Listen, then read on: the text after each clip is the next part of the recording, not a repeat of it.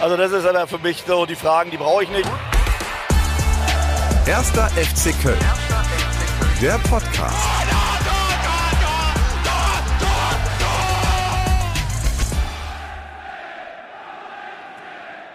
Herzlich willkommen zur fünften Folge, ein kleines Jubiläum hier beim offiziellen Podcast des ersten FC Köln. Und heute wird es Zeit für ein bisschen längeres Intro als sonst, um dem Rahmen hier gerecht zu werden. Ich freue mich sehr, denn wir sitzen gegenüber 401 Pflichtspiele nur für den ersten FC Köln, 221 Bundesligaspiele, 56 Tore alle für ein und denselben Club, wie ich schon gesagt habe. Einer der erfolgreichsten Spieler und Funktionäre hier beim ersten FC Köln. Und äh, auch die Titel lassen sich sehen. DFB-Pokalsieger, deutscher Meister, auch erster Bundesligameister. Über all das wollen wir heute ein bisschen sprechen. Vielen Dank, dass Sie da sind. Hallo Karl-Heinz Thielen. Guten Tag. Herr Thielen, wir äh, möchten starten mit einer kleinen ersten Rubrik. Die Startelf. Die Startelf ist nicht etwa die Aufstellung, sondern unsere ersten elf schnellen Fragen. Dazu gibt's ein Entweder-Oder und Sie müssen sich entscheiden. Wir starten mit Stadionwurst mit Senf oder Ketchup. Senf. Libero oder Viererkette? Beides. Karl-Heinz oder Kalli? Egal. Auch beides.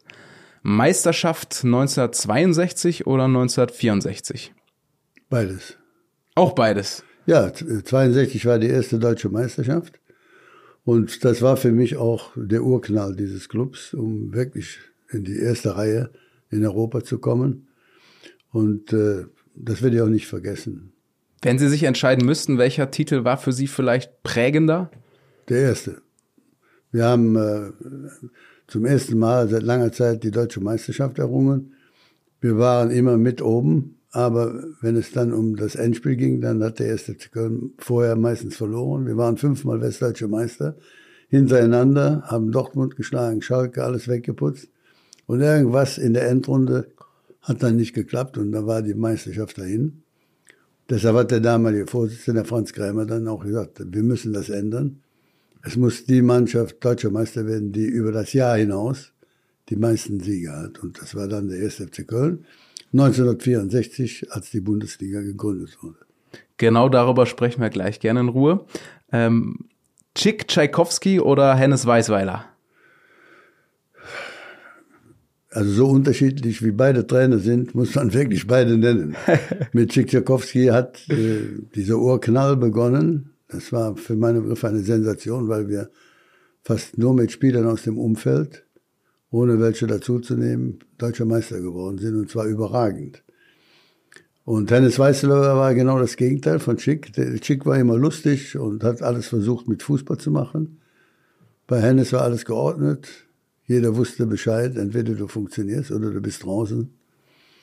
Und wir hatten damals äh, eine kleine Gruppe. Ich habe jetzt heute dieses Bild im Stadtanzeiger gesehen von von, diesen, von dieser Aufnahme hier vom 1. FC Köln, wer alles da auf dem Platz ist, da muss ich doch sagen, das verwundert mich, weil wir haben versucht, den Kreis so klein wie möglich zu halten, damit nur es in eine Richtung gibt. Aber wenn, wenn ich da 50 Leute habe, weiß ich nicht, also ich wüsste nicht, wie ich das äh, regeln sollte heute, aber ich hatte auch nur vier oder fünf Leute hier im, im Büro und haben auch alles irgendwie geschafft.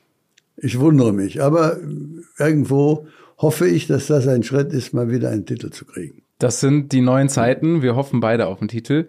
Wenn Sie sich jetzt aber entscheiden müssen, ich muss ja ein bisschen strenger hier werden, Chick Tchaikovsky oder Hennes Weißweiler? Also ich würde den Chick nehmen, weil ich ihm den Start meiner erfolgreichen Laufbahn zu verdanken habe. Angeln oder Golf? Golf. Kölnische Rundschau oder Express? Kölnische Rundschau.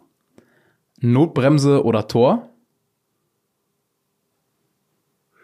Das verstehe ich nicht. Notbremse ziehen ja. oder Gegentor kassieren und sie dürfen das Spiel zu Ende spielen? Kommt drauf an, in welcher Minute das passiert. Lass ich gelten. Robert Redford oder Harrison Ford? Tja, was soll ich jetzt mit diesen beiden anfangen? Gut, Robert Redford sollte Ihnen ja ein Begriff sein. Äh, ja. Den Spitznamen haben Sie bis heute, den Robert Redford am Geisbockheim. Ja, der Toni Schumacher hat den erfunden. Ich bin doch nicht böse darüber. Äh, ich habe immer früher gesagt, man muss nicht nur gut Fußball spielen, sondern es schadet auch nicht, wenn man gut aussieht. Lukas Podolski oder Jonas Hector? Das ist eine schwere Frage, weil der Liebling der Kölner ist äh, Podolski, mit Recht auch. Und ein, einer der Beispiel für Treue ist, ist der Jonas Hector. Beides äh, passt zum 1. FC Köln. Würde ich auch sagen, das sind zwei Spieler so der neuen Generation, die Vorbilder der neuen Generation. Ich würde sagen, sie sind auch ein Vorbild für viele der letzteren Generation. Wenn wir mal ganz an den Anfang ihrer, ihres Lebens schauen, zu wem haben Sie denn so aufgeschaut? Hatten Sie auch ein Vorbild als junger Fetz? Ja, ja gut. Hatten, ich hatte das Glück, als junger äh, Spieler erstmal in der Amateurmannschaft zu spielen, was für mich schon sensationell war. Das habe ich gemacht, damit ich nicht gesperrt wurde, weil früher wurden die Jugendlichen, wenn die einen Vertrag unterschrieben von einem anderen Club, ein Jahr durften sie nicht Fußball spielen. Völliger Blödsinn, aber es war so. Deshalb habe ich dann in der Amateurmannschaft gespielt und äh, das hat mir geholfen. Trainiert habe ich aber mit der ersten Mannschaft und da hatte ich das Glück, mit großen Spielern zu tun zu haben. Ich nenne nur den Urspieler von Köln, das ist der Hans Schäfer natürlich gewesen. Vorher gab es auch jemand, der auch ein brillanter Fußballer war, Jupp Röhrisch, war auch noch dabei. Erster Nationalspieler vom FC, deutscher Nationalspieler, ne? Ja, das wissen Sie, das wusste ich zum Beispiel nicht. Also das, und dann natürlich auch äh, ein, mit einem Spieler, den jeder kennt, nämlich Helmut Rahn war zu dieser Zeit hier. Er war rechts außen, ich auch. Musste dann ein Jahr auf der linken Seite mich hm. äh, begeben. Äh, Karl-Heinz Schnellinger, Leo Wilden, alles große Spieler, die äh, mich, sage ich mal, auch geprägt haben. Und es war für mich eine schwere Zeit am Anfang, eine riesen Umstellung. Und das war die Zeit, wo ich, äh, das sage ich immer, eine Zeit lang jeden Monat zum äh, Augenarzt gelaufen bin in Rodenkirchen. Warum? Weil ich bei jedem Training immer gehört habe, du Blinder. Das war damals aha, aha. das Wort, was mich dann verfolgt hat. Das hat sich aber dann sehr schnell geändert, weil mit zunehmender Dauer konnte ich dann immer besser sehen. Wir können das ja nach und nach mal aufdröseln, ähm, denn wie ich das gelesen habe, mussten sie so ein bisschen überredet werden, mal beim FC zum Probetraining zu schauen. Ich habe gelesen, in der A-Jugend in einer Saison über 100 Tore geschossen. Ja. Freut man sich da überhaupt noch über die Tore oder ist das dann schon Tageswerk? Ja, ich, ich finde, das ist etwas, was angeboren ist. Also bei mir, das habe ich auch mit dem Hannes Löhr äh, immer besprochen. Wieso, weshalb? Der war ja auch ein Torjäger. Und es ist immer so, dass äh, wenn du das Ding in die, in die Maschen haust, dann hast du, das ist wie ein Orgasmus, den du hast. Und der dich immer wieder, der dich immer hoffentlich noch mehrmals wiederholen kann. Besonders, ich hatte das Glück, einmal fünf Stück in einem Spiel zu machen. Äh, mhm. Das ist ein tolles Gefühl. Und entweder du hast das oder du hast das nicht. Und es hat auch etwas mit, bist du ruhig vor dem Tor oder bist du überhastet? Es gibt Leute, die immer den Torwart anschießen oder gegen die Latte hauen und was weiß ich. Es gibt Leute, die gucken nach links, schieben den rechts rein. Mhm. Das ist eine, eine, eine, eine, würde ich sagen, eine Begabung, die du hast und die du fördern musst. Und deshalb ist es auch so schwer, Torjäger zu finden, die immer über 20 Tore machen. Also ihr Kumpel Hans-Paul Eich hat dann schon bei den FC-Amateuren gespielt und hat sie wirklich richtig gedrängt, mal auch zum Training zu kommen. Und dann war es so, dass sie für die zweite Amateurmannschaft des FC gibt's heute gar nicht mehr. Ähm, das wäre dann quasi die U25 äh, vielleicht. Da haben sie dann ein Testspiel gemacht, direkt nach vier Tore gemacht, ja. haben so überzeugt, dass sie am selben Abend nochmal bei der ersten Amateurmannschaft aufspielen durften. Ja. Auch direkt nochmal fünf Tore nachgelegt. Und ja. da war dann der Boss Franz Krämer unter anderem mit dem ganzen Präsidium dabei und haben, dann war die Wahl schnell klar, den jungen Mann müssen wir verpflichten. So war es. Also nach dem Spiel hat sich das rund gesprochen, dass ich äh, die Tore geschossen hat. Zwei Tage später haben wir nochmal ein, ein Spiel. Ist mir dasselbe Kunststück gelungen. Und am Ende der Woche war ich dann Vertragsspieler, so hieß das damals. Also aus dem Nichts in einer Woche alles geregelt. Das war dann 1959. War das wirklich auch so eine Art Traum? War das surreal, wenn Sie dann auf einmal mit diesen ganzen Legenden zusammenspielen in einem Team? Ja, das war, als der Paul Eich mich wirklich äh, überredet hat, zu überhaupt einem Probespiel zu machen. Ich wollte das nicht, ich wollte mich nicht blamieren, weil ich wusste, als, ich war immer im Stadion, also nicht immer, aber habe dann in dieser Zeit noch diese Spieler vergöttert. Und deshalb habe ich, ich gehe nicht zum RC, soll ich mich blamieren oder was? Das mache ich nicht. Und dann hat es aber, hat nicht locker gelassen und dann hat er gesagt, die Schuhe kannst du behalten, das Trikot kannst du auch behalten, was du anhast. Da habe ich gesagt, gut, dann mache ich das. Habe Glück gehabt und es, das, was mir damals am besten gelungen ist, nämlich Tore zu machen, hat, hat dann dazu geführt, dass ich äh, zu diesem großen Club gekommen bin. Es gibt ja auch schöne Anekdoten, dass sie selber sich auf eine Orangenkiste gestellt haben, um dann in der Hauptkampfbahn den Akteuren damals zuzusehen. Beispiel Franz de Munk und solche ja. ähm, Größen. Ähm, und dann sind sie selber in dem strahlend weißen Trikot zum ersten Mal aufgelaufen. Erinnern Sie sich noch an das Debüt, wo Sie dann das erste Mal auch für die Lizenzspielermannschaft aufgelaufen sind? Ja, da erinnere ich mich sehr gut dran, weil das war das erste Mal, dass ich mit diesen Fußball waren, glaube ich, fünf oder sechs Nationalmannschaft, Nationalspieler in dieser Mannschaft. Und das war ein Auswärtsspiel in Oberhausen. Rot-Weiß Oberhausen hatte damals immer eine gute Mannschaft, vor allem eine körperlich kräftige Mannschaft. Und mein Gegenspieler war der Lothar Koblun. Kennt heute keiner mehr. War ein eisenachter Verteidiger. Und der erste Kontakt, den ich hatte mit ihm, ich wurde steil geschickt. Ball war ein Kopfhöhe. Ich nehme den Ball mit dem Kopf mit und er haut mir dann eine volle Pulle gegen die Stirn, mit dem Fuß. Mhm. Äh, ich war ziemlich äh, sauer natürlich, aber er sagt, macht ja nichts aus, das ist normal. Habe dann als Äquivalent ein, wieder ein Tor gemacht, das erste Tor. Und dann ging es immer gut weiter. Ja, kann man sagen. Also nur drei Monate nach dem Debüt war es dann schon Zeit für die Endrunde um die deutsche Meisterschaft. Ähm, da war dann einer der Hürden der HSV, Hamburger SV. Und da haben sie es eben schon erwähnt. Ähm, da mussten sie dann links außen spielen, obwohl sie lieber rechts gespielt hätten. Und ähm, es war auch noch eine sogenannte Hitzeschlacht. Und früher war man der Meinung, dass viel Wasser nicht förderlich ist für die Leistung. Deswegen haben sie auf Wasser verzichtet. Ja, das war damals äh, Usus und Schlagwort wenig trinken. Auch der Herberger hat diese äh, Meinung vertreten. Was ein Wahnsinn. Und es war damals so, dass in diesem, bei diesem Spiel waren es ungefähr 40 Grad in Frankfurt. Und ich als junger Spieler habe mich natürlich so gut es ging an diese Weisung gehalten, was den Erfolg hatte, dass, dass ich wirklich schlecht gespielt habe in diesem Spiel. Und äh, das lag daran, dass ich dehydriert war. Das war so. Und äh, es war dann in, später äh, habe ich das dann versucht auch zu erklären. Und selbst in der Nationalmannschaft hatte der Sepp Herberger immer Männer, wenig trinke. Warum? Droge lebe. Ja, das, das, war damals war das äh, die Meinung in der Sportwelt, dass man sich enthalten muss. Ne? Wir haben damals auch anders gegessen als heute. Heute gibt's nur Spaghetti, Nudeln, ne, Kohlenhydrate.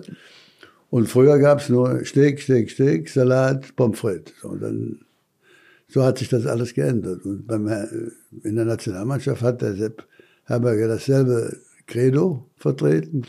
Und dann habe ich Dummkopf natürlich gesagt, Herr Herberger, das ist falsch. Ich habe diese Erfahrung gemacht und einige Ärzte sind genau der Meinung, dass wir genau das Gegenteil machen. Wir müssen viel trinken. Und äh, ja, da hat er sich nicht drüber gefreut. Es war auch ein Fehler, das Chor Publikum zu machen. Hätte ich besser unter vier Augen gemacht. Ah, da war die ganze Mannschaft dabei oder war das in den Ja, Ligen? das war beim, beim, Training. Da wird ja gesprochen und so und dann okay. irgendwie allgemein trocken leben, also Lebensstandard und was weiß ich. Es war ein Fehler. Ich war dann nicht mehr sein Freund, das war ja klar. Weil zu dieser Zeit äh, gab es keinen Widerspruch gegen den Trainer. Wissen Sie, das war ein anderes Gefühl wie heute. Heute kann jeder sagen, was er will, wird auch akzeptiert. Aber damals äh, gab es immer nur eine Richtung. Ne? Und das war schade. Ich habe auch nur zwei Länderspiele gemacht. Trotzdem bin ich stolz drauf. Ja, das ist richtig. Also, oder sagen wir mal sogar verwunderlich, dass sie trotz dieser Wahnsinnsleistungen unfassbar viele Tore geschossen, auch in der Saison alleine, nee, in dann der Saison 64, 25 Spiele, dabei 16 Tore, also ein Goalgetter vor dem Herren und trotzdem nur zwei Länderspiele. Lag das daran? Lag das an der Wasserposse? Ja, es hatte, ich, also ich hoffe nicht, aber man weiß es nicht. Ne? Aber ich muss auch sagen, ich habe auch nicht gut gespielt ich war gewohnt, Tore zu machen. Und äh, in, in, in der Nationalmannschaft ist mir das zweimal nicht gelungen. Und ein Stürmer wird an den Toren gemessen. Wenn Sie jetzt so sagen, es gibt schon Unterschiede, allein der Kader, der, die Mannschaft um das Team ist deutlich größer heutzutage. Früher gab es Steak und Pommes, heute gibt es dann Nudeln, vielleicht auch viel Eiweiß. Können Sie sagen, so, was sonst große Unterschiede, vielleicht die größten Unterschiede zum Fußball heute und zu Ihrer Zeit sind? Also heute wird deutlich mehr geschwätzt. Also das, was es nicht alles für Meinungen gibt. Und da geht es um die Viererkette, da geht es um die Dreierkette, da geht es um die Fünferkette. Ich sage Fußball, guter Fußball ist einfach. Du musst auf die Qualitäten der Spieler gehen. Und das, wenn Sie das mal verfolgen, alle Vereine, die einen guten Manager haben, sind irgendwann oben. Sie werden vielleicht nicht Meister, aber sie spielen immer oben mit. Und für mich ist das Credo Nummer eins in einem Club die Qualität, die du auf dem Platz hast. Das ist entscheidend. Und wenn du die hast, kommt alles von selbst. Qualität hatten sie und hatte der Rest des Kaders auch. 1-0 Sieg dann gegen den Hamburger SV, trotz Hitzeschlacht und wenig Wasser. Und dann im Finale in Berlin vor 82.700 Zuschauern. Das ist ja schon auch eine Hausnummer. Und da dann den ersten FC Nürnberg 4-0 weggeputzt. Endlich am Ziel nach einigen Jahren, wo man es leider nicht geschafft hat. Erzählen Sie uns, wie war das Gefühl, dann zum ersten Mal die Meisterschale in den Himmel zu recken? Ja, das war eigentlich ein, ein unglaubliches Gefühl. Obwohl es bei mir ein bisschen gedauert hat, weil in der Endrunde hatte ich, glaube ich, sechs Tore geschossen in den drei Spielen und im Endspiel kein Tor. Und das hat mich irgendwo gewurmt. Das klingt zwar, aber es ist so, ohne selbst ein Tor zu machen, ist das nur ein halber Sieg für mich. Und es hat eine Runde gedauert, bis ich dann die Schale auch hatte und sie dann durch das Stadion tragen durfte. Äh, aber letzten Endes, ich hatte Ihnen schon mal gesagt, das war für mich der Urknall dieses Clubs eine super Mannschaft und äh, eine tolle Führung, muss man auch sagen. Wir haben hier das Geisburg-Echo gehabt, wir haben Ermüdungsbecken gehabt, da haben die Schalker sich noch mit dem Schlauch geduscht. Also das war, der erste FC Köln war schon zu dieser Zeit ein Vorzeigeklub.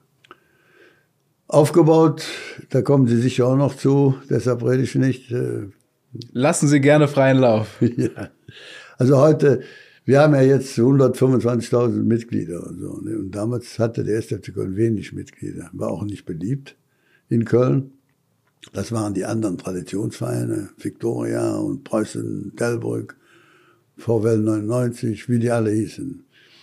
Und der erste FC Köln hatte wenig Zuschauer und auch keine Unterstützer. Das hat sich erst geändert, als der FC abgestiegen ist. Dann ist die Zahl der Mitglieder explodiert. Aber darum geht es auch. Mitglied ist natürlich für mich auch eine tolle Sache, weil du das, ich glaube in Köln ist das so wie als zweite Heimat oder zweite Familie betrachtest. Deshalb melden die die Kinder schon nach der Geburt an und das ist eine tolle Sache. Aber es hat mit dem Erfolg des Clubs nichts zu tun. Und da war der FC für meine Begriffe mit dem Franz Krämer führend, der versucht hat, das Kapital, das es in Köln gibt, in diesen Club zu bringen. Der erste FC Köln ist der erste Club, der mit Kapital groß geworden ist. Deshalb bin ich immer gespaltener Meinung, wenn, die, wenn der EV so ver, ver, ver, wie das vergöttert wird oder so gelobt wird, finde ich toll, ist eine gute Sache. Aber es hat mit, dem, mit der Qualität und mit dem Ansehen des Clubs nichts zu tun. Ja, damals war das wirklich eine Vorreiterrolle, die der FC da übernommen hat, dass andere Vereine wie auch der FC Bayern hier hospitieren waren, weil das Geisbockheim einfach nicht nur deutschlandweit, sondern auch international echt ähm, einmalig war. Und da hat Franz Krämer hier sehr, sehr professionelle Strukturen als allererstes eingeführt. Ja, und dann eben auch dafür gesorgt, dass es deutschlandweit professionell wird mit einer eingleisigen Bundesliga. Wie haben Sie damals die Zeit wahrgenommen, wo das wahrscheinlich gerüchteweise erstmal rumkam und bis dann wirklich der Prozess entstand, wir gründen jetzt eine Bundesliga mit Ihrem Präsidenten als einer der federführenden Menschen dahinter?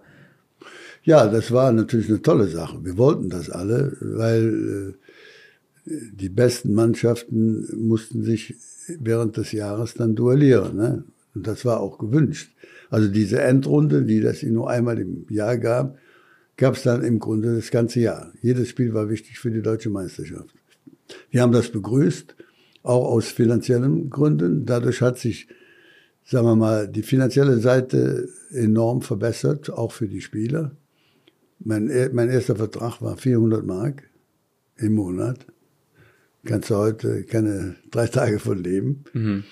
Und trotzdem haben wir es geschafft, über die Runden zu kommen. Und äh, auch hier ist, hat der Franz Kreimer das richtig gemacht und hat versucht, die Spiele zu halten durch Initiative, zum Beispiel auf dem Bausektor.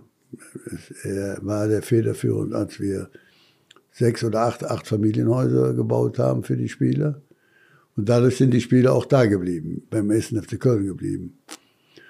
Und äh, also überall spielte das Kapital eine Rolle. Ne? Zum Beispiel am, hatte der Franz Krämer auch die größten Firmen in Köln am Tisch. Ich sag mal 4711 zum Beispiel, nicht? oder Versicherungen, Gerling-Konzern, Otto Wolf von Ammerungen, Kaufhof, Kaufhalle. Alle waren am FC-Tisch. Und das ist natürlich für mich äh, vorbildlich gewesen bis heute. Heute regt man sich natürlich auf, dass die arabischen Staaten das ganze Gefüge jetzt auseinanderbringen. Aber für meine Begriffe wird sich das auch irgendwann wieder regeln. Im Moment gefällt mir das nicht in diesen Höhen, aber ich weiß, auf, sagen wir mal, im Laufe der Zeit regeln sich diese Dinge von selbst. Wenn Sie sagen, Sie waren schon in der Eistonne, während Borussia Dortmund sich noch mit dem Gartenschlauch abgesprüht hat, war das? Ich hatte Schalke gesagt. hatten Sie nicht Dortmund und Schalke gesagt? Nee, nee. Okay. Wir haben, wir haben Dortmund und Schalke in der Liga gehabt. Okay. Da, dann, aber der Vergleich ist ja trotzdem war, denn der FC war, ja, wie gesagt, ein strahlender Club, wo man in Deutschland hingeschaut hat. Hat man das gespürt? Hat man das auch verkörpert als Spieler? Ja, ja. Wir waren, äh, sagen wir mal, in Deutschland nicht beliebt, aber schon äh, geachtet. Also es war, jeder wusste, die, also war auch kein Zweifel vor der ersten äh, Bundesligameisterschaft, wer deutscher Meister wird. Das war klar, dass wir das wurden. Und äh, dieses Gefühl und dieses Ansehen hat sich auch länger gehalten. Leider haben wir jetzt seit 30 oder 35 Jahren keinen Titel mehr geholt. 40 Jahre ist es dieses Jahr genau Jahre, her. Ja, ja, ja haben wir den letzten Pokalsieg gemacht. Ne? Genau. Und äh, ja, insofern ist äh, der Wunsch, mal wieder einen, einen Titel zu haben, eine Trophäe in unseren Schrank stellen zu können, ist schon groß. Und hm, wenn man mich dann fragt, wie, wie siehst du das und bist du auch zufrieden, sag ich, nee, zufrieden bin ich nicht. Aber ich habe immer noch die Hoffnung, dass es jetzt besser wird. Da knüpfen wir perfekt an. Mein Kollege Rainer Mendel hat dafür gesorgt, dass äh, auch Fans in dieser Folge eine Frage einreichen dürfen. Und da hören wir jetzt mal rein, was der junge Mann für eine Frage für Sie hinterlegt hat. Hallo Herr Thielen, grüße Sie. Der Mucki Teves aus Euskirchen. Mich würde interessieren, wann sehen Sie denn den ersten FC Köln das nächste Mal A in der Champions League und B, wann glauben Sie realistisch, wann können wir deutscher Fußballmeister werden? Danke.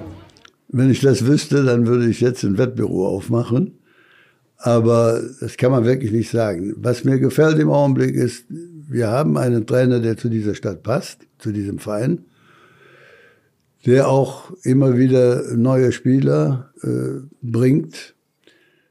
Inwieweit das, sagen wir mal, die Situation erschüttern kann oder ändern kann, dass die jetzt führenden Clubs oben sind und der 1. FC Köln jetzt seit Jahren gegen den Abstieg spielt, das kann ich nicht sagen. Und bin kein Prophet.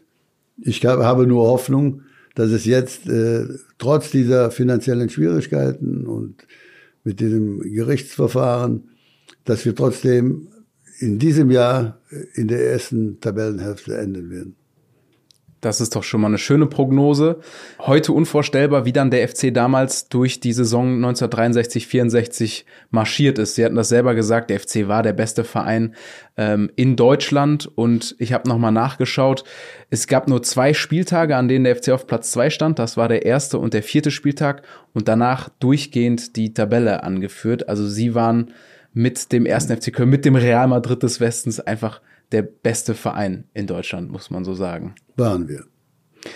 Sie haben auch selber 59 bis 93, also 34 Jahre Ihres Lebens, immer wieder beim FC präsent. Als Spieler, als Funktionär. Ähm, mit wenigen Unterbrechungen haben Sie permanent für diesen Verein gearbeitet und gelebt. Ist der 1. FC Köln ein Stück Karl-Heinz Thielen und ist Karl-Heinz Thielen ein Stück 1. FC Köln in Ihren Augen? Wenn das so wäre, dann kann ich richtig stolz sein, äh, dass ich so mit diesem Club verbunden bin. Ich habe natürlich auch äh, viel Glück gehabt, habe auch ein bisschen Probleme mit der Torschützenliste, weil es wird alles jetzt im Grunde nach Beginn der Bundesliga gerechnet. Und äh, ich war ja die ersten sechs Jahre Stürmer rechts außen und habe die ganzen Tore in dieser Zeit geschossen. Und dann war ich noch sechs oder sieben Jahre Verteidiger. Da ist es schwer, Torjäger zu werden. Trotzdem habe ich auch in dieser Zeit einen Haufen Tore geschossen. Äh, in der Statistik der Bundesliga tauchten, tauchen die ganzen Tore von vorher nicht auf. Und darüber bin ich ein bisschen traurig, aber macht nichts. Es war eine tolle Zeit. Ihr Name ist trotzdem präsent und ich glaube, jeder weiß, was Sie für den FC geleistet haben. Lassen uns einmal über die ganze Zeit beim FC sprechen, denn bei 34 Jahren haben sie ja schon verschiedenste Charaktere, verschiedenste Mitspieler kennengelernt, verschiedenste Akteure, auch schon verschiedene Kabinen dieser Nation gesehen. Und wir gehen jetzt in unsere nächste kleine Rubrik, die heißt folgendermaßen. Kabinengeflüster. Im Kabinengeflüster stelle ich eine Frage und Sie sagen mir, welcher Mitspieler, welcher Funktionär, wer auch immer aus Ihrer Fußballvergangenheit am ehesten darauf zutrifft. Meine erste Frage wäre, wer ist denn der beste Fußballer, mit dem Sie je zusammengespielt haben? Also ich kann eigentlich, äh, und da bin ich auch äh, zu verpflichtet, die Spieler nennen, die beim 1. FC Köln diesen Verein geprägt haben.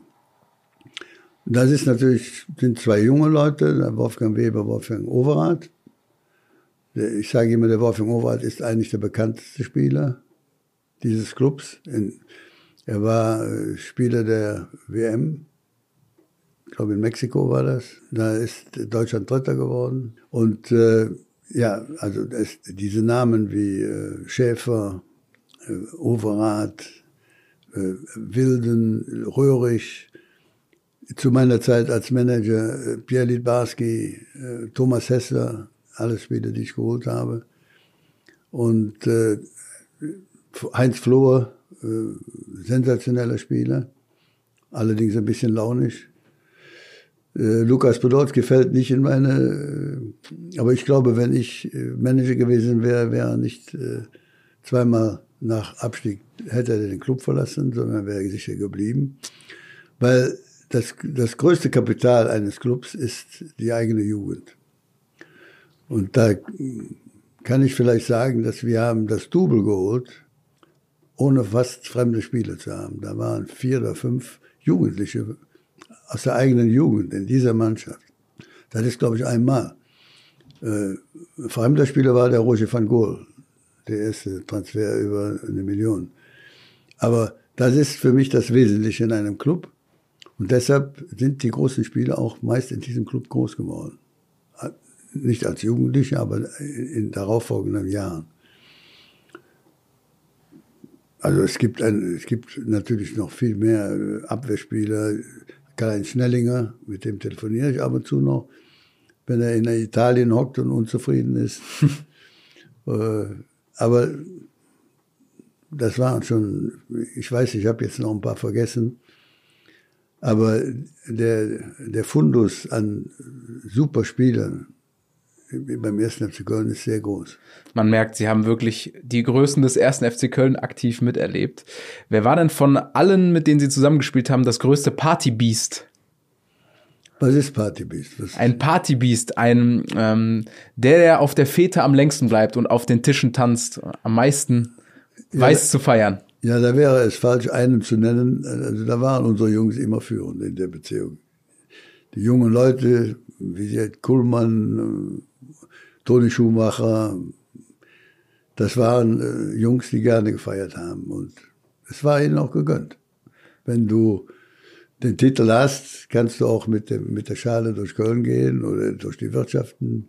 Das haben die gemacht. Irgendwann war unser Pokal weg hat, ich glaube, der Bernd Kuhmann war dafür verantwortlich und hat äh, dann in privatem Kreis gefeiert mit dem Pokal.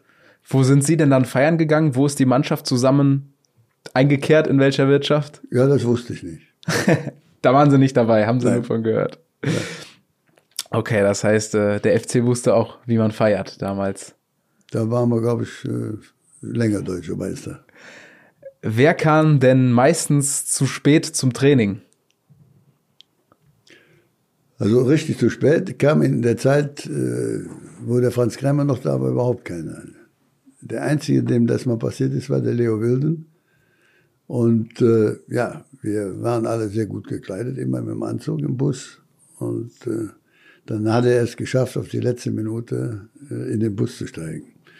Disziplin ist eine wichtige Sache im Fußball. Wie sah dann so, ein, äh, so eine Strafe aus, die dann Leo Wilden, Ja, es wurde ein äh, Betrag festgelegt für die Mannschaftskasse. die Mannschaftskasse, ja. Haben Sie da noch eine Erinnerung, wer am meisten gezahlt hat? Wahrscheinlich dann keiner mehr. wenn Sie- Wenig, wenig. Wenig, ja. Wer war in der Zeit Ihr bester Freund als aktiver Spieler? Wir haben uns alle gut verstanden. In erster Linie war es der Hannes Löhr, der Wolfgang Overath, weil wir auch über sehr lange Zeit zusammen gespielt haben. Mit dem Wolfgang Overath hatte ich ein besonders gutes Verhältnis. Ich glaube, ich war auch sein Trauzeuge, Mhm. Was auch nicht äh, selbstverständlich ist. Und diese äh, Freundschaft hat sich bis heute erhalten. Eine legendäre Geschichte, da kommen wir natürlich nicht drum herum, äh, war vor 58 Jahren, da wurde Geschichte geschrieben, äh, der sogenannte Münzwurf von Rotterdam. Nur um noch mal kurz in die Situation zu kommen. Der FC war deutscher Meister und entsprechend im Viertelfinale des Landesmeister-Cups dabei. Und dann ging es im Viertelfinale ähm, gegen äh, den FC Liverpool.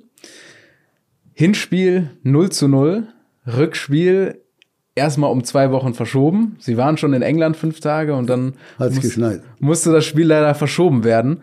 Ähm, auch das ging dann, nachdem es nachgeholt wurde, 0 zu 0 aus. Was sind so die Erinnerungen an diese beiden Spiele erstmal bis dahin? Naja, das war eine typische Situation, wo zwei Mannschaften völlig ausgeglichen äh, sind. Beide wollen gewinnen. Wir hatten einen damals außergewöhnlich guten Torwart, den, den wirklichen Toni Schumacher. Der jetzt größere ist ja der Harald. Nicht der Harald, genau. Ja, und, Der äh, sogar von den Liverpool-Fans beklatscht wurde für diese ja, der Leistung. hat sich gehalten, also wirklich. Er hat auch eine ungewöhnlich große Hand gehabt, der alte Toni Schumacher. Und äh, war auch ein super Junge, muss man sagen. De, dem hatten wir eigentlich äh, zu verdanken, dass wir in Liverpool nur, nur zu null gespielt haben. Hier haben wir die Kiste nicht reingekriegt und dann musste eben dann ein weiteres Spiel folgen. Das wurde dann nach Holland verlegt, nach Rotterdam, glaube ich. Genau, war's, ja. im De Kuip-Stadion. Und da muss ich sagen, äh, da war, waren wir nachher ein bisschen sauer, weil es war so, dass wir sehr schnell 2, 2 zu 0 zurücklagen. Dann kam die Sache mit dem Wolfgang Weber als Verletzter, der dann zwar weitergespielt hat, aber mehr im Stand. Mit Damals, damals ne? durftest du nicht auswechseln, sonst hätte man das ja gemacht. Und äh, ja, dann haben wir dann praktisch in Unterzahl äh, ein 2-2 erzielt. Für meine Begriffe auch ein reguläres drittes Tor gemacht. Das weiß ich ganz genau, weil ich da auch beteiligt war. Und der Schiedsrichter hat das nicht anerkannt und dann kam es zu diesem Münzwurf. Warum wurde das Tor nicht anerkannt? Gab es da überhaupt? Angeblich wegen Abseits, hat er nachher gesagt, aber war völliger Blödsinn. Ball Okay. war immer vor mir. Und äh, gut, Entscheidung ist Entscheidung. Und dann kam das mit, dem, mit der Münze. Die Liverpooler hatten ein rotes Trikot, wir natürlich das weiße. Dann, die Münze stand dann senkrecht im, im Gras. Und unser Kapitän war damals der Hans Sturm. Das war ein lieber Kerl. Aber liebe Kerle haben meistens Pech. Und äh, bei der Wiederholung gab, war dann die rote Farbe oben. Der Kapitän der Liverpooler hat wohl im Nachhinein noch zugegeben, dass der Chip erstmal senkrecht im Gras steckte, Ja. aber leicht in Richtung weiß neigte. Ja, ja. Sprich, Ja, wenn der Hans, äh, Hans Sturm da ein bisschen durchtriebener gewesen wäre, dann hätte er vielleicht mal da drauf getreten, äh, damit er auf der richtigen Seite liegt. Aber in dieser Situation denkst du nichts. Du bist so nervös, du bist aufgeregt, du hast äh, es geschafft, in Unterzahl äh, nicht auszuscheiden und dann kommt sowas. Wahnsinn, heute unvorstellbar, nicht nur, dass man nicht auswechseln konnte, sondern dass auch, es gab kein Elfmeterschießen, sondern dann musste die Münze geworfen werden.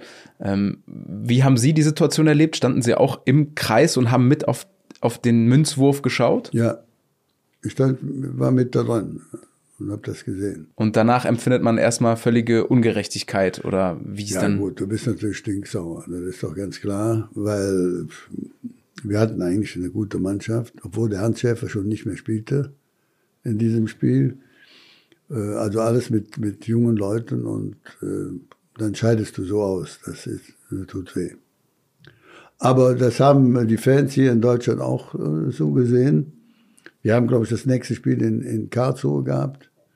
Und wir wurden regelmäßig vor jedem Spiel immer ausgepfiffen, weil wir eben der arrogante Club waren. Und, aber äh, als wir da äh, eingelaufen sind, äh, haben die Karlsruhe alle geklatscht, sind alle aufgestanden und haben geklatscht. Mal was anderes. Mal was anderes. Das hatte wirklich nachhaltigen Effekt, dass in Deutschland, aber auch international unheimlich viele Zuschriften hier ans Geisbockheim gesendet wurden und der FC auf einmal eine ganz andere Sympathie hatte. Haben Sie das auch so wahrgenommen? Haben Sie vielleicht sogar ja in, danach noch äh, anders, anders den FC erlebt oder hat man Sie anders wahrgenommen? Wir wurden immer respektiert, egal wo wir hinkamen. Das, das war so. Und ich würde sagen, genau so viel Achtung, wie ich heute vor den Bayern habe. Ich halte diesen Club für außergewöhnlich. Wa- Waren wir zu dieser Zeit auch geachtet, akzeptiert, in der ganzen Welt bekannt. Wir haben überall gespielt, auf allen Kontinenten. Haben Sie sonst rückblickend neben den Titeln, neben dieser Geschichte noch einen Moment, der Sie besonders geprägt hat, der, den Sie besonders gerne erzählen? Ja gut, äh, ein besonderer Tag war, als ich die fünf Tore gegen Kaiserslautern geschossen habe. Das war zum ersten Mal, dass so etwas passiert ist und danach äh, gab es auch viele Telefonanrufe aus, aus äh, Italien. Die Sie hab- verpflichten wollten, vermutlich. Ja, ja, Genua war das. Aber ich war damals noch im Studium und zwar hatte schon sechs Semester hinter mir, brauchte noch zwei, um mein Diplom zu bekommen. Und das wollte ich nicht riskieren, das aufzugeben. Das hätte bedeutet, wenn ich nach Italien gegangen wäre, dann war das Studium zu Ende. Und das wollte ich nicht. Habe gesagt, die, dieses Jahr hältst du noch durch, dann kannst du immer noch wechseln. Geschafft habe ich dann das Diplom und das war auch wichtig. In Wirtschaftswissenschaften, richtig? Betriebswirtschaft, ja. Mhm. War auch, gibt auch eine schöne Geschichte. Wir hatten damals Trainer, Multhaup hieß der, ich weiß nicht, Fischken Multhaup, netter Mann von Welt, immer gut gekleidet, war eigentlich ein netter Kerl. Aber er war auch schon über seinen Zenit als Trainer. Und deshalb hat er als Aufpasser immer den Hans Schäfer gehabt. Da sind wir auch zum ersten Mal deutsche Pokalsieger geworden. Und als ich äh, das Diplom hatte, Diplomkaufmann, bin dann zum Training gekommen und dann hat er mich mit Sie angesprochen. Und dann habe ich gesagt, Herr Mutter, es hat sich nichts geändert. Fußball ist was anderes. Also da kann man doch sehen, was sowas äh, auf die ältere Generation äh, einen Einfluss hatte. Ne? Heute ist das scheißegal. Aber damals, äh, wenn du so ein Diplom hattest, dann war, war das schon etwas.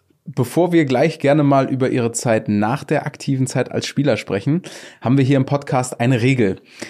Als letztes hier zu Gast war Manju Wilde aus der FC Damenmannschaft und der letzte Gast hinterlegt immer eine Frage für den aktuellen Gast. Und deswegen hören wir mal rein, was Manju für eine Frage hinterlegt hat. Hallo, lieber Herr Thielen. Erst einmal Chapeau für diese tolle Karriere hier beim FC. Und mich würde interessieren, wenn Sie sich eine Eigenschaft wünschen dürften, die Sie als Spieler gern gehabt hätten oder heute auch als Mensch gern hätten, welche wäre das? Also ich wäre gerne nach einer Niederlage früh eingeschlafen. Weil nach Niederlagen bin ich innerlich verrückt geworden. Und es gab vielen Spielern so. Und wenn eine Mannschaft Erfolg hat, ist das ganz normal, dass du bei einer Niederlage nicht schlafen kannst. Vielleicht eine weitere Eigenschaft, da bin ich mal gespannt, ob Sie die beherrschen. Können Sie auch ob Kölsch Schwade? Sehr gut. Ich bin Rodenkirchner, wohne jetzt in Weiß, das ist jetzt fast dasselbe. Bin in Köln groß geworden, zu meinem Glück. Ich bin geborener Rheinland-Pfälzer aus Bad Tönningen und bin mit neun Jahren nach Köln gekommen. Und wir hatten nichts. Für uns gab es nur die Straße, für mich auch. Und da lernst du Kölsch. Und deswegen sind Sie meine große Hoffnung. Ich habe hier nämlich auch eine Rubrik und da konnte bis jetzt noch keiner antworten von meinen bisherigen vier Gästen. Ich fahre einmal den Jingle für Sie ab, damit Sie auch im Bilde sind. Kölsch, Deutsch. Deutsch, Kölsch. Es geht um das Kölsche Brauchtum, um die Sprache, die man auch trinken kann. Und dafür habe ich einen kleinen Umschlag für Sie vorbereitet. Da dürfen Sie gerne mal den Zettel rausziehen und vorlesen, was dort steht.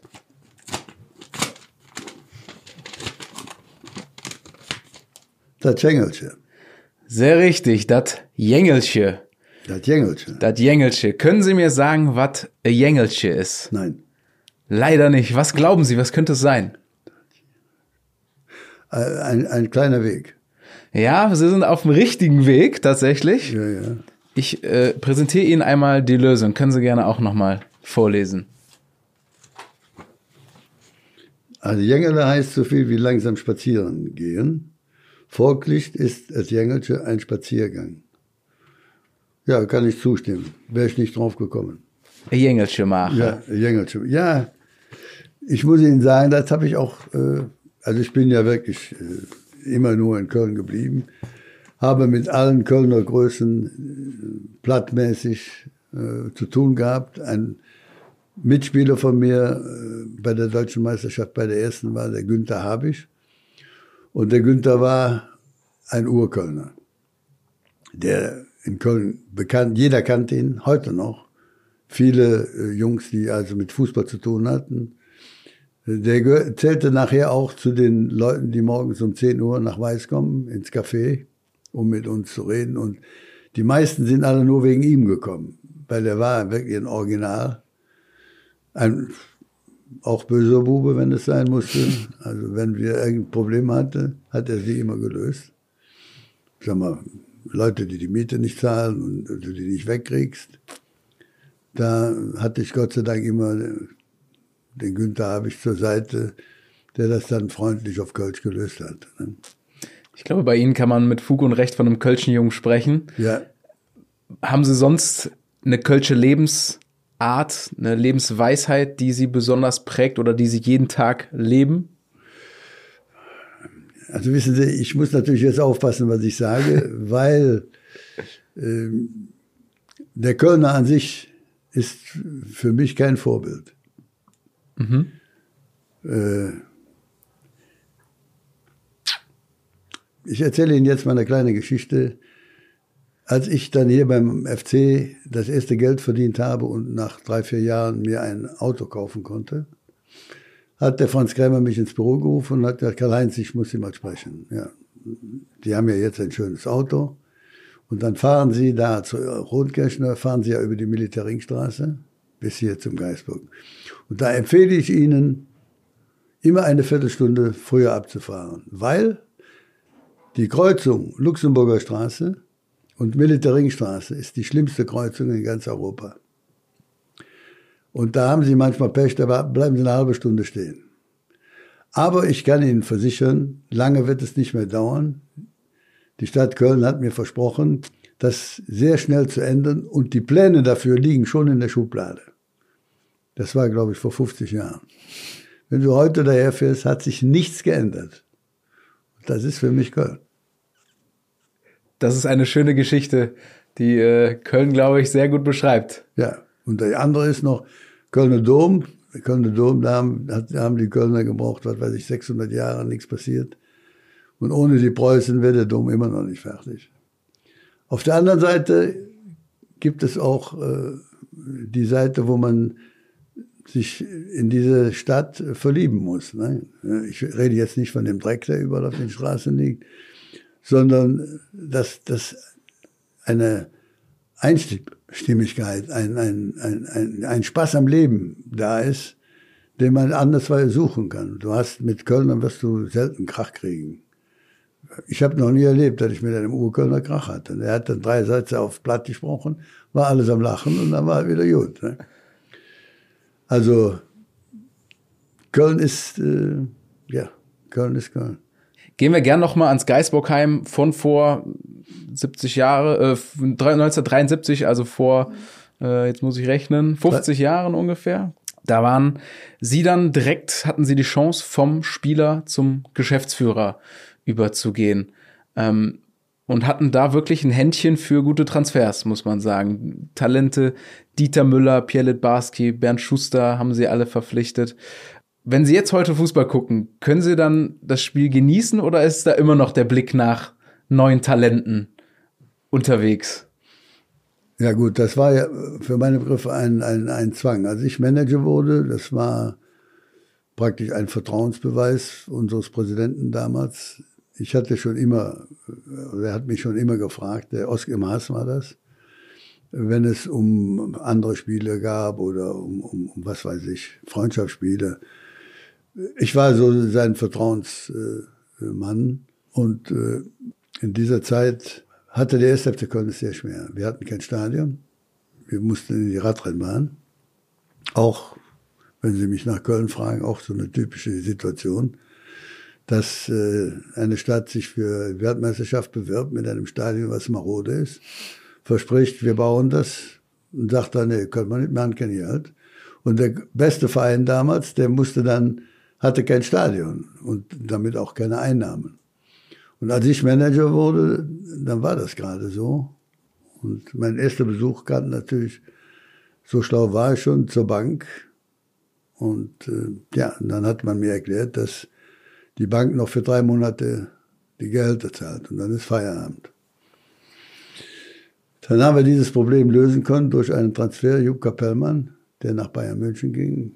Und das war der erste große Transfer, wo es 800.000 D-Mark mussten die Bayern zahlen und damit war der FC erstmal finanziell gerettet. Und dieser Zeit äh, musste dann natürlich auch noch als ehemaligen Spieler hast du ja ein anderes Verhältnis, als wenn du fremd kommst. Und da muss ich sagen, da habe ich nie ein Problem gehabt mit äh, die Spieler, die da waren, mit denen ich gespielt habe, die durften mich duzen und die anderen natürlich nicht. Trotzdem war das Verhältnis immer gut. Und eins haben sie immer gewusst, dass äh, ich, das habe ich auch meinen Nachfolger gesagt, dem Hannes Löhr, Hannes, so wenig Nein sagen, wie du kannst mit Nein sparen. Aber wenn du Nein sagst, dann muss es bleiben, egal was es ist. Und wenn du das verfolgst, dann hast du in kurzer Zeit Respekt, weil die denken, pass auf, der, mit dem musst du aufpassen. Und trotzdem, dass wir als Spieler befreundet waren, habe ich nie ein Problem gehabt. Die Entscheidung habe ich mir eine Woche Zeit gelassen zu überlegen, habe ich gesagt, nee, das. Vielleicht spielst du noch zwei Jahre, aber dann ist Schluss. Wenn du vorher verletzt wirst, ist früher Schluss. Und eigentlich hatte mich das gereizt, weil ich schon die ganze Zeit immer so ein bisschen eingebunden war. Nicht in die finanzielle Situation, aber in alles, was sportlich war. Deshalb habe ich auch das Glück gehabt, muss ich sagen, äh, in einem Moment in dem Verein äh, zu bestimmen, als die Jugend ist dann deutscher Meister, auch die A-Jugend ist auch deutscher Meister geworden. Die Amateure sind deutscher Meister geworden. Und wir sind dann später Deutscher Meister und Pokalsieger geworden. Das war irgendwie eine Logik. Aber nur, weil wir so viel Wert auf den eigenen Nachwuchs gelegt haben. Wir hatten den besten Trainer, den Jupp Röhrisch, wenn Ihnen alle Spieler damals bestätigen. Und es war ein Genuss, die A-Jugend Fußball spielen zu sehen. Und die haben auch nachher das Double geholt, die Jungs. Wenn Sie jetzt mal den Titel oder die beiden Titel 78 vergleichen, als Geschäftsführer, als Manager nannte man das, glaube ich, damals eher, ähm, und die beiden deutschen Meisterschaften als Spieler, kann man das vergleichen? Wiegt da ein Titel mehr als der andere? Ich sagte Ihnen ja, für die Bedeutung des Clubs ist die 62er der erste deutsche Meister nach so vielen Jahren, wo es nicht geklappt hat und wo du immer wieder versucht hast. Das war für mich der Urknall dieses, und auch der wichtigste für meine Begriffe. Das andere war logisch, dass wir beim zweiten Mal, hat jeder gesagt, die werden deutscher Meister. Hast du, die anderen haben keine Chance. Also ist das mehr ins Selbstverständliche gerückt. Trotzdem musst du es erstmal werden. Ne? Danach, nach dieser Geschichte mit dem Stadion hier in Köln, war es ein Wunder, dass dieser Club überhaupt überlebt hat. Und dass du dann mit den eigenen Leuten das Double holst, das ist unglaublich, ist das im Grunde. Und äh, also da, da bin ich also eigentlich richtig stolz drauf, auf diese Geschichte, dass ich auch, natürlich gehört das Glück dazu, dass ich den Dieter Müller und die ganzen Jungs für nichts geholt habe. Äh, aber ich bin nicht zu den Weltmeisterschaften als Manager gefahren, weil ich wusste, die sind alle gut, aber die kannst du nicht bezahlen. Also musst du sehen, dass du deine Qualität irgendwo anders ist. Deshalb habe ich jede deutsche Meisterschaft der A-Jugend. Da bin ich immer gewesen und geguckt und war der Erste. Nachdem der Pierre Litbarski im Endspiel war, da waren 20 Trainer und 25 Manager, hätte den jeder genommen. Ne? Aber der Vertrag lag Gott sei Dank schon bei mir in der Schublade. Und das äh, war eine tolle Sache. Je länger ich darüber nachdenke, dass wir das mit eigenen, mit eigenen Mitteln geschafft haben, das Double zu holen. Das ist, war eine unglaubliche Geschichte. Mhm. Ergänzend zu der Kölschen Jugend haben sie dann auch noch zwei millionenschwere Transfers geholt. Zur damaligen Zeit auch was ganz Besonderes mit Tony Woodcock oder auch ähm, einem Roger van Gogh. Ähm, wie haben sie die dann gesichtet? Weil früher gab es ja kein Scouting-System, wo man sich im Internet Videos angeschaut hat. Wie kommt dann so ein internationaler Transfer zustande? Naja, wir haben, also es war also klar, wir haben immer im Ausland geguckt. Wir haben auch als Fußballverrückte äh, sind wir nach Holland gefahren. Ich habe mit äh, vielen Nationalspielern, mit den Kerkhoff-Brüdern gesprochen. Äh, also egal. Der Hennes hatte zu dieser damaligen Zeit eine gute Beziehung nach Dänemark. Der hatte immer schon Dänen, auch bei Gladbach. Und da haben wir dann auch einen geholt, den habe ich aber entdeckt, den Preben Larsen, äh, der dann, nachdem er uns verlassen hat, leider nach Italien gegangen ist und italienischer Meister mit dem Briege geworden ist. Also wir haben immer guten Draht zum Ausland gehabt, weil wir wussten, irgendwann ist es soweit. So hatten wir auch die Belgier gesichtet, der Rolf Herings war mal da, der Wolfgang Weber war da, und haben alle äh, gesagt, die haben zwar hoch verloren gegen die Holländer, aber der beste Spieler am Platz war der Roger van Gogh. Der hat gekämpft wie ein Löwe. Und äh, ja, so wussten wir, wer war gut in Europa. Das wussten wir. Wir hatten zwar nicht so einen Riesenstab, aber die vier, die da auf dem Platz verantwortlich waren, die hatten schon Ahnung. Das war damals der Weißweiler, der Löhr, der Rolf Herings und dann der Arzt noch. Ne? Da konnten wir auch ältere Spieler beauftragen. Ne? Der Wolfgang Weber hat zum Beispiel öfters geguckt und so. Und deshalb wussten wir, der Roger van Gogh ist ein guter Spieler. Trotzdem hat mich der Vorstand gezwungen, ihn zu holen, letzten Endes, weil der weiß, weil er kam als erfahrener Trainer, ich war junger Manager. Und äh, da war sein Einfluss natürlich größer. Ne? Und dann hätte zu mir dann nach dem ersten Gucken äh, Vertrag lag äh, in der Schublade, das hat der Weyand sehr gut auf der Insel Ibiza gemacht. Dann hat er zum ersten Mal gesagt, ich brauche noch einen Stürmer, ich brauche noch einen Stürmer. Und sag wir haben Stürmer genug. Wir hatten, was weiß ich, der Benny Wendt war noch hier, der, der Hannes Löhr war Stürmer, äh, alle von Qualität. Und sagte, ich brauche einen Stürmer. Und dann habe ich gesagt, jetzt hast du mit viel Arbeit über diese Jugendarbeit das ganze Geld für den Club gesammelt. Endlich hast du mal die Kasse voll. Und jetzt kommt der Trainer und bestimmt, dass du noch einen Stürmer brauchst. Und dann, gut, der Vorstand hat jetzt, der, wenn der weiß, weil er ist jetzt zu Beginn, müssen wir seinen Wunsch erfüllen. Und dann haben, ist dann der auf den Roger van Gogh gefallen. Dann hat er ein Probetraining gemacht und äh, der hatte den nicht gesehen. Und äh, nach, nach 20 Minuten ist er zu mir gekommen und sagte, der ist gut.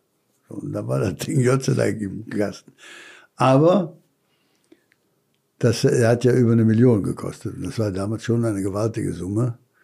Zumal für einen Club, der kein richtiges Stadion hatte. Wir hatten zwar schon wieder Neues gebaut, aber klamm waren wir immer noch. Ne? Das war eine tolle Sache. Das war der erste Millionentransfer. Ist mir schwer gefallen, aber der Roger hat zwei Jahre lang sehr gut gespielt. Roger van Gogh kommt heute immer noch sehr gerne nach Köln. Der Kreis schließt sich auch so ein bisschen. Hennes Weißweiler, haben Sie gerade schon gesagt, haben Sie als junger Kerl dann als erfahrenen Trainer zum FC geholt. Und wir haben noch eine Frage von einem ehemaligen Weggefährten, der heute auch schon gefallen ist, der Name. Wir hören mal gerne rein in die Frage. Hallo Karl-Heinz, hier ist der Bernd Kuhlmann. Bernd. Ich hoffe, dir geht's gut. Was mich schon immer mal interessiert hat, wie es dir gelungen ist, den Hennes Weißweiler davon zu überzeugen, dass der erste FC Köln, unser erster FC Köln, für ihn der richtige Verein ist. Das ist eigentlich leicht äh, zu erklären, weil der Hennes Weißweiler war ja früher auch Spieler, Spielertrainer und hat immer eine Beziehung zu diesem Club. Und wenn du einmal in diesem Club bist, wirst du die Beziehung auch äh, behalten auf lange Sicht. Das siehst du auch an den Spielern, die uns alle verlassen, die dann immer sagen, eigentlich äh, war das wie meine zweite Heimat, dieser erste FC Köln. Und bei dem Hennes war das nicht anders. Der hat hier gelebt, der hat in Köln gewohnt war Trainer in, in, in Gladbach, also im Ausland praktisch. Und äh, dann denkst du immer an diesen Club. Dass er nach Köln gekommen ist, das war ein bisschen Glück. Und zwar habe ich das dem äh, einem Journalisten zu verdanken von der Bildzeitung, dem Bockerkamp, der ja immer der Freund vom Hennes war und auch mit mir lose befreundet war und mich immer auf dem Laufenden gehalten hat. Und er hat damals gesagt, ich wollte den ja schon äh, ein halbes Jahr vorher haben. Aber da war der FC Barcelona als Konkurrent nicht zu schlagen, das wusste ich. Und dann haben wir gesagt, wir behalten aber äh, die Tür offen. Der kann immer bei uns Trainer werden. Und äh, das hat dann nach dem Streit mit dem Kräuf in einem halben Jahr geklappt hat der Bockelkamp mich angerufen und gesagt, du musst sofort anrufen, der ist richtig sauer auf diesen Club, weil sie sich von ihm trennen. Und äh, ja, das habe ich dann gemacht. Äh, ein paar Mal hin und her gefragt, hat er mich ausgefragt, was, wie das hier im Club ist. Ich habe ihm das gesagt, dass wir einen guten Vorstand haben, dass äh, wir einen schweigsamen Vorstand haben, und eigentlich auch eine gute Mannschaft, aber seit Jahren keinen erstklassigen Trainer mehr. Und ich habe ihm dann gesagt, ich glaube, du bist der einzige Trainer, mit dem dieser Karnevalsclub nochmal deutscher Meister wird. Das hat ihm, glaube ich, gefallen und dann ist er einfach gekommen. Ansonsten, ja, hätten wir mehrere gute Trainer gehabt, wären wir öfters deutscher Meister geworden. Davon bin ich überzeugt. Ich weiß, dass er mit dir am Anfang ein äh, Problem hatte. Ihr zwei habt das nicht so gut verstanden. Und äh, das hat auch lange gedauert, ehe er dann plötzlich eingesehen hat, dass wir ohne Kuhlmann nicht deutscher Meister werden. Und dafür danke ich dir noch. Das sind doch schöne Worte. Wenn Sie jetzt sagen, der SFC Köln ist für viele die zweite Heimat. Ist das auch bei Ihnen immer noch? Sind Sie noch im Stadion? Schauen Sie die FC-Spiele regelmäßig? Ja, nicht alle. Also wenn es wenn, wenn ganz miserables Wetter ist, dann äh, fahre ich nie ins Stadion bin jetzt 83, da musste dir jeden Schritt überlegen. Bin auch äh, vor einer Woche auf einer Treppe ausgerutscht und habe da einen Salto runtergemacht. Gott sei Dank ist, bin ich nicht mit dem Kopf aufgestanden. Sie sehen fit aus. Sind hier. Ja, ja, aber ich merke schon, ich war schon mal redseliger. Das hat wahrscheinlich mit dem Kopf zu tun. Aber das ist so. Ich sag einmal Köln, einmal FC, bleibt so. Und wenn Sie im Stadion mal wieder zu Gast sind, juckt es da immer noch in den Füßen? Würden Sie da gern selber noch mal im neuen Rhein-Energiestadion auflaufen? Das kann ich Ihnen sagen. Da treffen Sie einen Nerv. Ne? Wenn ich da oben sitze und sehe dieses, dieses leuchtende Grün, dann denke ich nicht an die Partei, sondern ich denke an frühere Fußballspiele. Sehr schön. Lieber Karl-Heinz Thielen, wir kommen langsam zum Ende unserer Aufnahme. Ich habe noch eine letzte Rubrik für Sie. 90 plus 3. Die Nachspielzeit. Es gibt zum Abschluss nochmal drei obendrauf, allerdings drei Fragen, die sich hier immer wieder wiederholen. Das heißt, alle bisherigen vier Gäste haben folgende drei Fragen gestellt bekommen. Die erste wäre, was machen Sie heute noch so? Meinen Sie heute am Tag oder? Heute am Tag. Allgemein. Ich werde jetzt äh, zu einem Lokal fahren, treffe mich mit Freunden. Und zwar, äh, das sind Klammergas-Freunde. Ich weiß nicht, ob Sie, Klammergas ist ein Kartenspiel. Wir sagen spöttischerweise, das lernst du, wenn du im Knast bist. Das ist ein typisches Knastspiel. Und äh, diese Jungs, die treffe ich jetzt und da gehen wir zusammen essen. Und dann geht's nach Hause. Mein Sohn ist gerade, der ist Pilot bei VW, äh, gekommen aus dem Ausland und mit dem werden wir zusammen Abendessen. Immer jetzt zu Don. Das hört sich doch schön an. Ja, ja, klar. Was wollen Sie in Ihrem Leben noch erreichen? Ich würde gerne über 90 Jahre werden.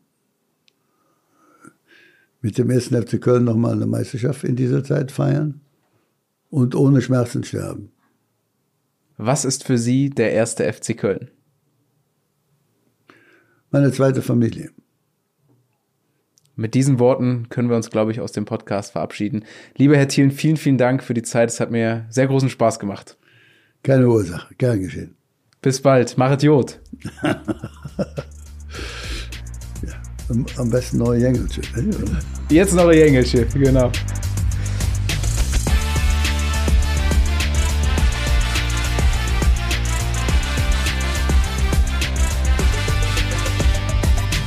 Erster FC Köln, der Podcast. Überall, wo es Podcasts gibt. Mehr Infos auf fc.de.